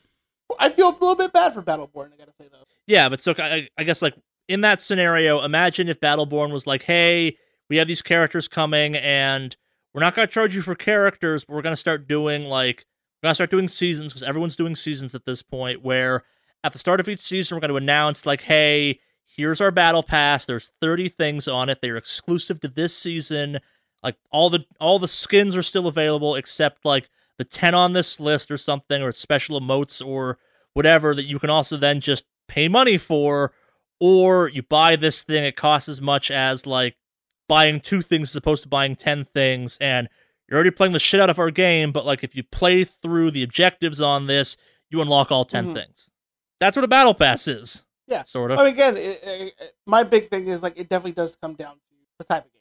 Yes yeah, Absolutely. For Overwatch, and, for Overwatch, and this is something I just didn't even realize now, but like part of the reason the, the battle pass also works for Fortnite really well is that you're on a map with hundred other people or ninety nine other people. Yeah. You can work on your challenges individually, and it would have no effect on the overall gameplay. Try to have twelve people on a map, and then you have objectives you need to complete on a team, and you're trying to unlock skins. You're gonna have people not playing the fucking objectives at all Oh no, it it very much brings a very different mechanic to yeah. that game.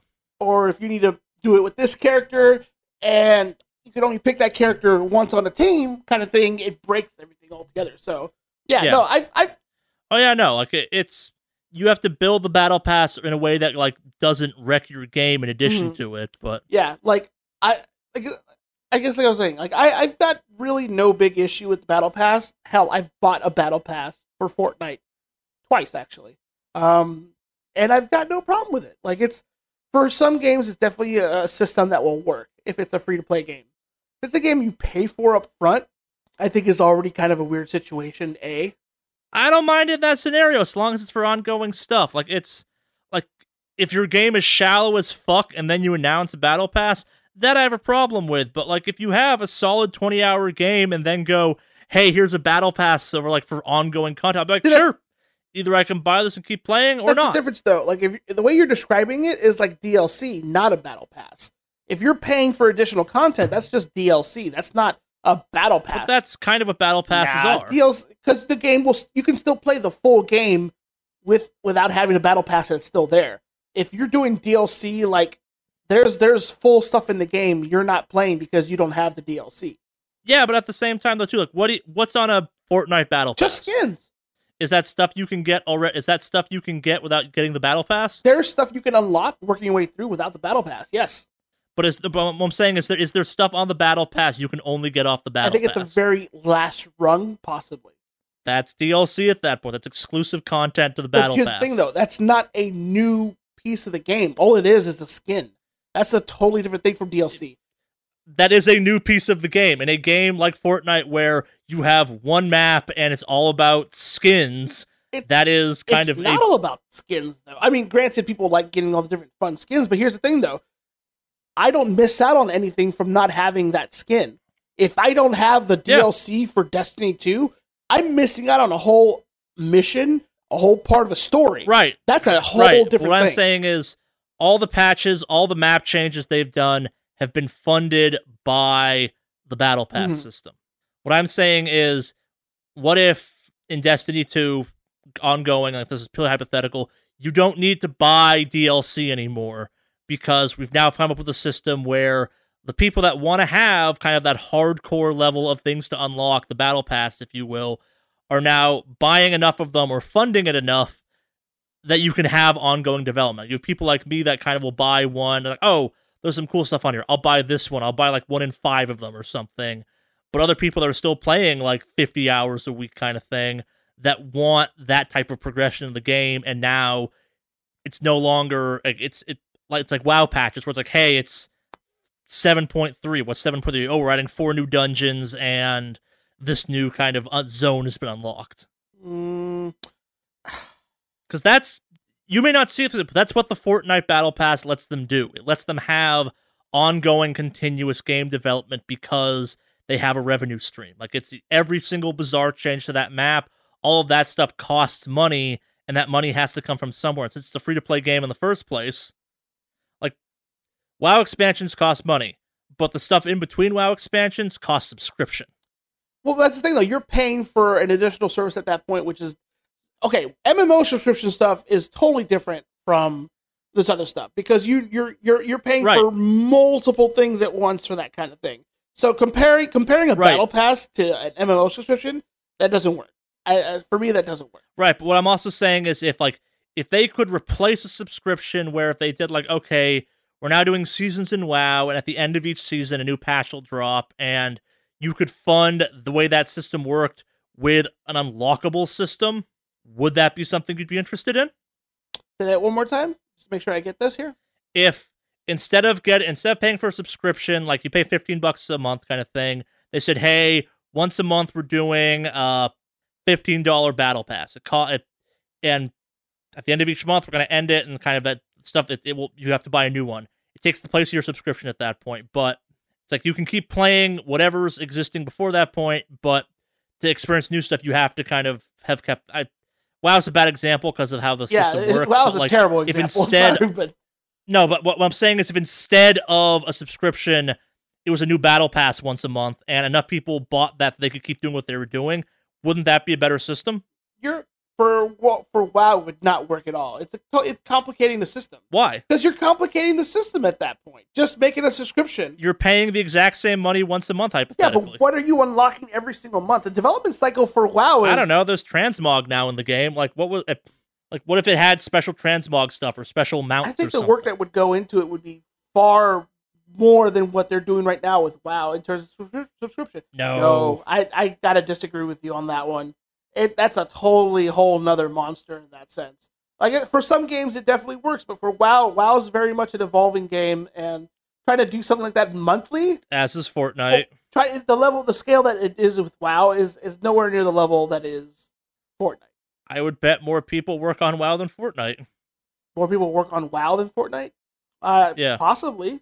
I would assume Yeah. so. considering that the the, the servers and the, the, the realm is supposed to be up 24 7 I, I, I think it's one of those ones where I keep hitting a little too close to home. I think it's one of those ones where it's the if you're paying the exact same amount of money a month, wouldn't you rather get more than just access to a game? well would i possibly but it Yeah. just doesn't work for wow Why doesn't it work for WoW? because it doesn't there you're you're you're, you're Why doesn't okay it? so here's the thing wow already has a problem where with their content you, you had periods where it was really dry spells of content and it sucked Yeah. so if it, it, the big stuff is what people really enjoy in WoW. When you have smaller content stuff, Yeah. it pisses off some of the WoW players because it's like, well, there's stuff to here that could have been there, but it's not there. Like, it, it, it doesn't work for WoW because now you're you're adding this whole weird level of like, hey, every month we're adding little stuff like that. At that point, you have people who are immediately going to be upset, saying, well, why aren't you working on fixing this? Why aren't you working on fixing this? Okay, so Hmm. uh, I hear some. Let's let's take it back a step. So imagine if once a month, as part of your subscription, you got like if you did X, if you kind of did this whole checklist of things, you got to unlock some legacy mount or a like different color, a different colorization of a legacy mount that was exclusive to like. It's like that was exclusive to like this thing. It's like okay, it's like oh, we have the white polar bear. What about the albino polar bear? It looks more or less the same, but it's a little different. No, that that that would be just because at that point it just feels like it's a cash grab. They literally As a literally did nothing extra for it. It Instead- just slightly changed if that was part of your subscription, if like as part of your subscription you got that option and you could either choose to do it or not. no, it, it's just it. Other, like I said, at the end of the day, this kind of little setup. It's already part of your subscription. You're already paying the 15 bucks. If they have this little extra thing where it's like, hey, here's this low effort thing we can do. Yeah, but I can go back and do stuff like that anytime. That's the other thing. That's the other bigger difference. Is like, oh, if you're gonna make it a window limit time span But it's exclusive to that. Like it's a thing that you cannot get in the rest of the game. just for that period of time, I Yeah. think you're just honestly, I think you're just looking for a reason to try to get me to sway towards the other side on this one. You're No, I'm not. I'm- I'm simply saying, like, it's the- one. No, I'm not. If this is purely it's the you're already paying 15 bucks a month for the chance to play a game you've already paid money to own a copy. because. I'm playing it into a subscription, so the servers stay out 24 seven. There's maintenance, Right, and that's and what battle stuff. passes no, do. This They are an it, it- battle passes. Yeah, they fund, but they fund it in a different way, and it doesn't work. The model doesn't work for WoW. If you try, How does it fund it a different way? It's 15 bucks that people are buying once a month or three times a The month or whatever that goes towards because the battle pass doesn't actually like the servers come up and down. You're in a game, okay, it's done. WoW servers are in a perpetual up and running state, so there's people who are constantly having to monitor all that stuff and get everything going constantly. The models don't work. Wait, together. are you caught up so wait, are you caught up in the idea that the PUBG servers or whatever the Fortnite servers kind of close up and down constantly and that's what makes it well, it different also from WoW? you have active GMs who are working on handling tickets and everything in the game. I don't think there are actively game masters and stuff like that working in Fortnite to handle things like that. Maybe not game masters, but you definitely have constant employees. sure Like, they you have- definitely have a yeah. community team for Fortnite. You have a community team for Destiny that has to get paid. That's what the GM group is for WoW. They're the community yeah, but team. I don't think it's anywhere near the level and the scale that WoW has it. right, but also WoW has more players than anything exactly. else. Exactly. So a subscription model for them makes sense. This weird battle pass. But it's the sa- but it's the exact same thing as a battle pass. Where it's okay, so no, yeah, it it's is. not. how much the battle, pass, in Fortnite Battle cost? pass is completely optional.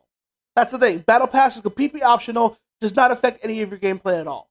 That's the thing. Right. What I'm saying is, what if you could find a way to be able, like, if you could get, like, so, let's say there's like 5 million people playing WoW right now. Imagine if with a battle pass, you didn't have to pay a subscription, you could get up to seven, but you could also then have, it, you could get enough people that would pay for, like, this is how, this is why some of the MMOs have that, like, subscription system where it's like, it's free to play, but also you can buy into this other thing where we give you free shit. Well, they don't give you. Well, I mean, it depends on which MMO. I know with the Old Republic, they like give you access to your couple more action bars, which I thought was personally fucking stupid. They they could have stayed. That's a dumb version, but like we played um the Secret World subscription got bonuses. Like imagine if instead of being bonuses, subscriptions was like, yo, you want a skeletal Pegasus? Here's how you unlock it. Go do it. Like what if it was just additional stuff to do in the game for the hardcore crowd? Uh, for again, depends on the game. It does not work for WoW.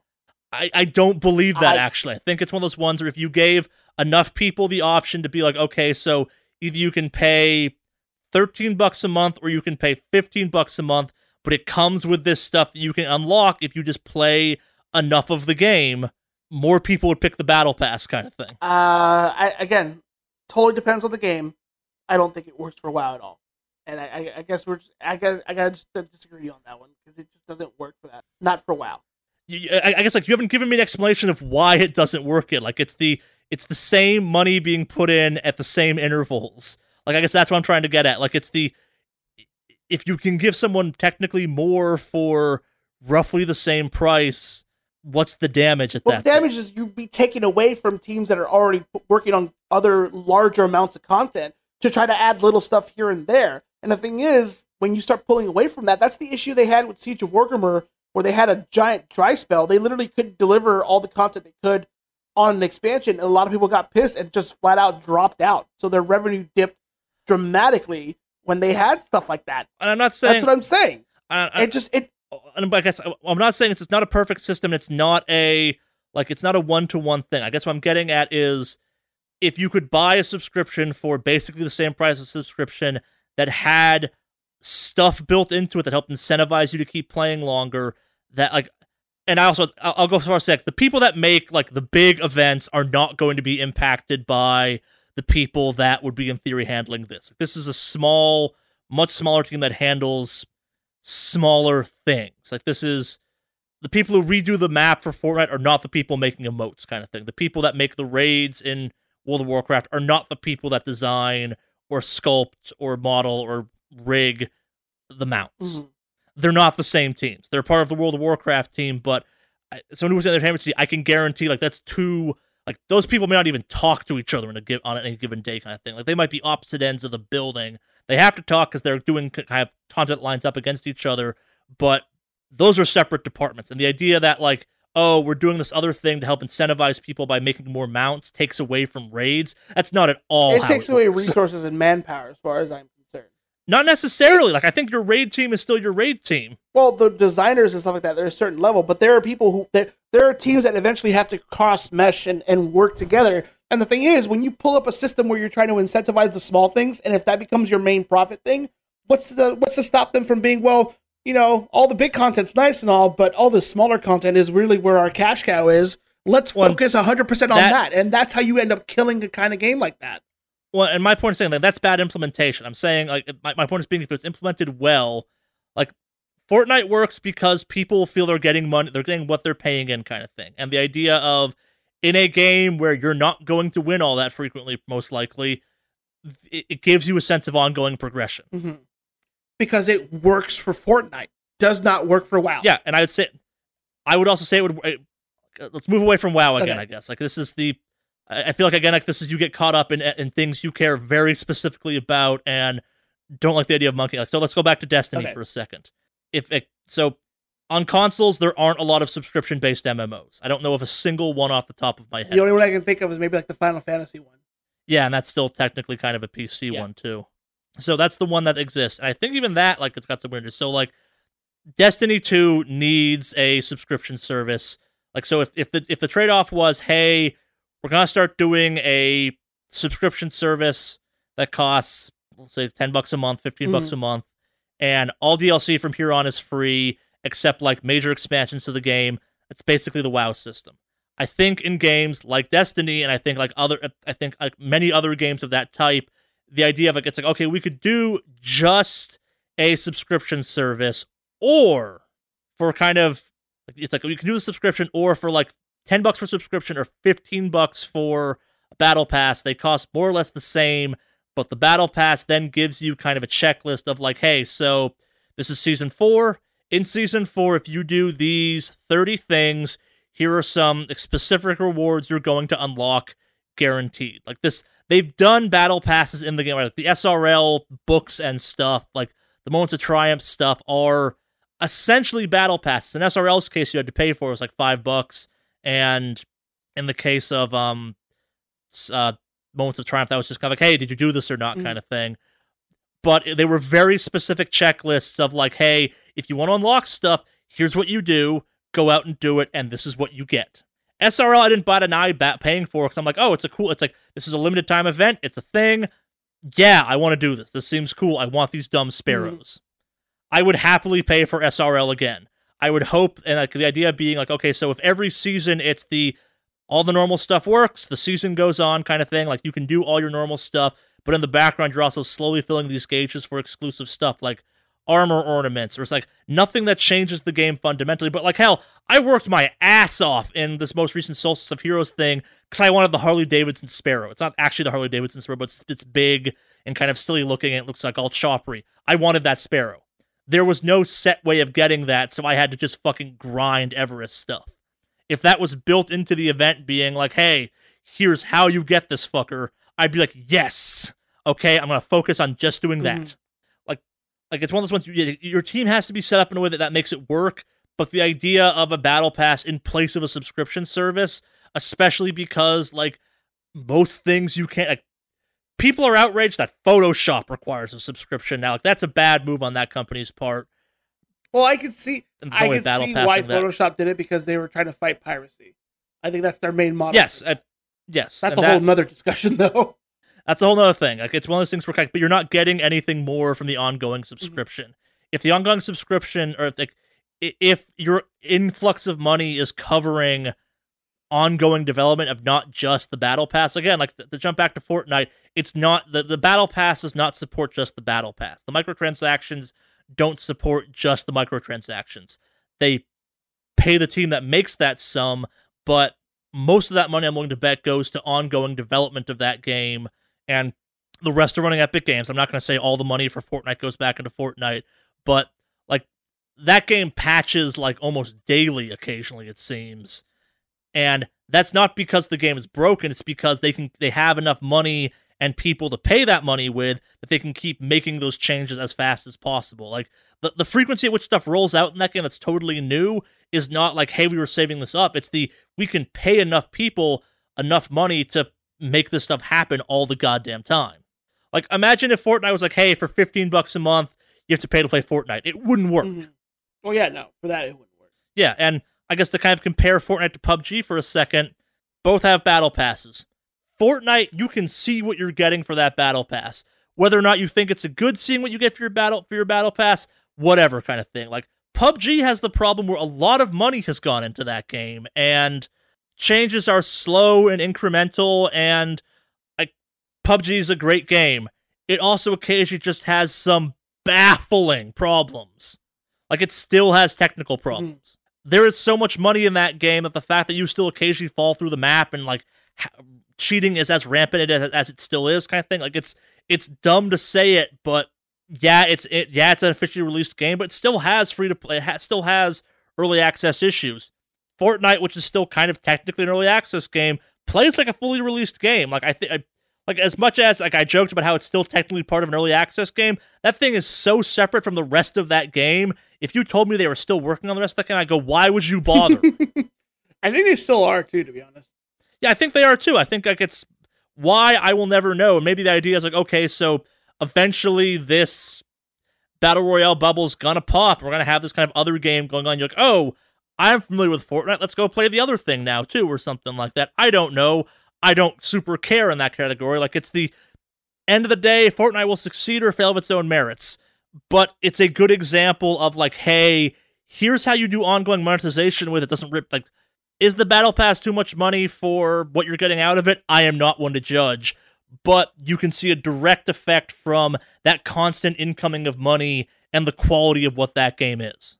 Like they redid the whole shooting system in that game because enough people complained about it. And it's one of those ones where it's like, yeah, they might have fixed it because it's popular and it's doing well for them, but also if you have no money to fix that, you're not going to bother fixing it. Well, I mean, like I said, I, I don't I don't disagree with you on that, and like I I see it working for that. But honestly, like the battle pass is something relatively new. They were making money before the Yeah. battle pass. They were making money through people buying V bucks to buy shit. Yeah, and I think it's one of those ones where it's the a lot more countries, I think even the US to a certain extent, are saying, yeah, loot boxes aren't a thing. Like it's the how many V bucks? Like you got the um John Wick outfit in um, no, I never right? worked my way that far up. So. I thought you bought No, that. You can't point. buy that. That's you. That's unlocked through the battle pass. Okay, so fair. I, so I guess my point would be a like how what have you how many times have you put V bucks actually into that Uh, a little bit because there's some stuff I wanted to get, mainly the, the emotes and anything else. But yeah, But like very specific Yeah. stuff. Like you probably put like what thirty bucks into that game Maybe. total. at most thirty bucks. That's it. Yeah. Uh, So with the battle pass, so are you familiar with the kind of concept of whales versus not whales in the monetization system? Yes, systems? I'm fully aware of that. So the reality is the battle pass gets you a system where you're no longer as reliant on Mm-hmm. whales. You're spreading out kind of that income across more people. It's no longer trying to hook one person. It's tr- it's like it's incentivizing like a hundred people to pay fifteen bucks as opposed to incentivizing like five people to spend ten thousand bucks a Mm. piece. Like i- if you want to, like, I know that math doesn't work out the right way, but if you want to put the same amount of money, it doesn't super matter how you got there as long as you didn't lose too much money along the way. Like you'll still have your whales, but the battle pass gives you a structure to that game that doesn't exist without the battle pass.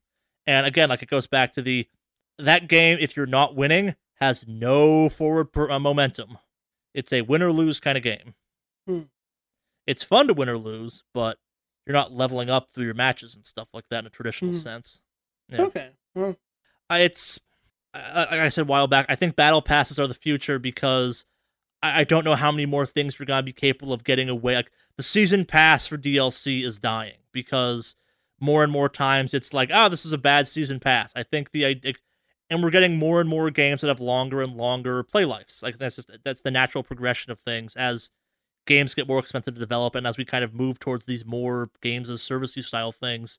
I, I'd much rather the battle pass approach than just a straight subscription because you're getting a little bit more out of it. And again, it comes out if it's done well. Like there's been lots of bad versions of all of the stuff we talked about as part of this. I definitely Yeah. see battle pass definitely making a impact in the future. Yeah, and we'll see what happens with it too. I think it's. I, I I could imagine EA will do something real bad with it, but at the same time, I'd much rather, like, I I I I want loot boxes to die to a certain extent. Like, uh, I, I and the internet talk about how like Warframe has the best has the best monetization system because it has premium currency and what you can buy with that. There's no randomness to it, and then it's got a Zerg system where it's like, hey, if you played a shit ton of this game, buy some of the stuff you have to normally buy with currency. There's not a ton of options because it rotates on a week, but yeah, I actually would want a battle pass in that game in some ways. It'd give you a better sense of progression. Yeah, I'm unlocking this stuff. Yeah, yeah. I don't have much more on this no, one. Do you? I think we've kind of gone where we can with Sure. this one here. Yeah. So All right.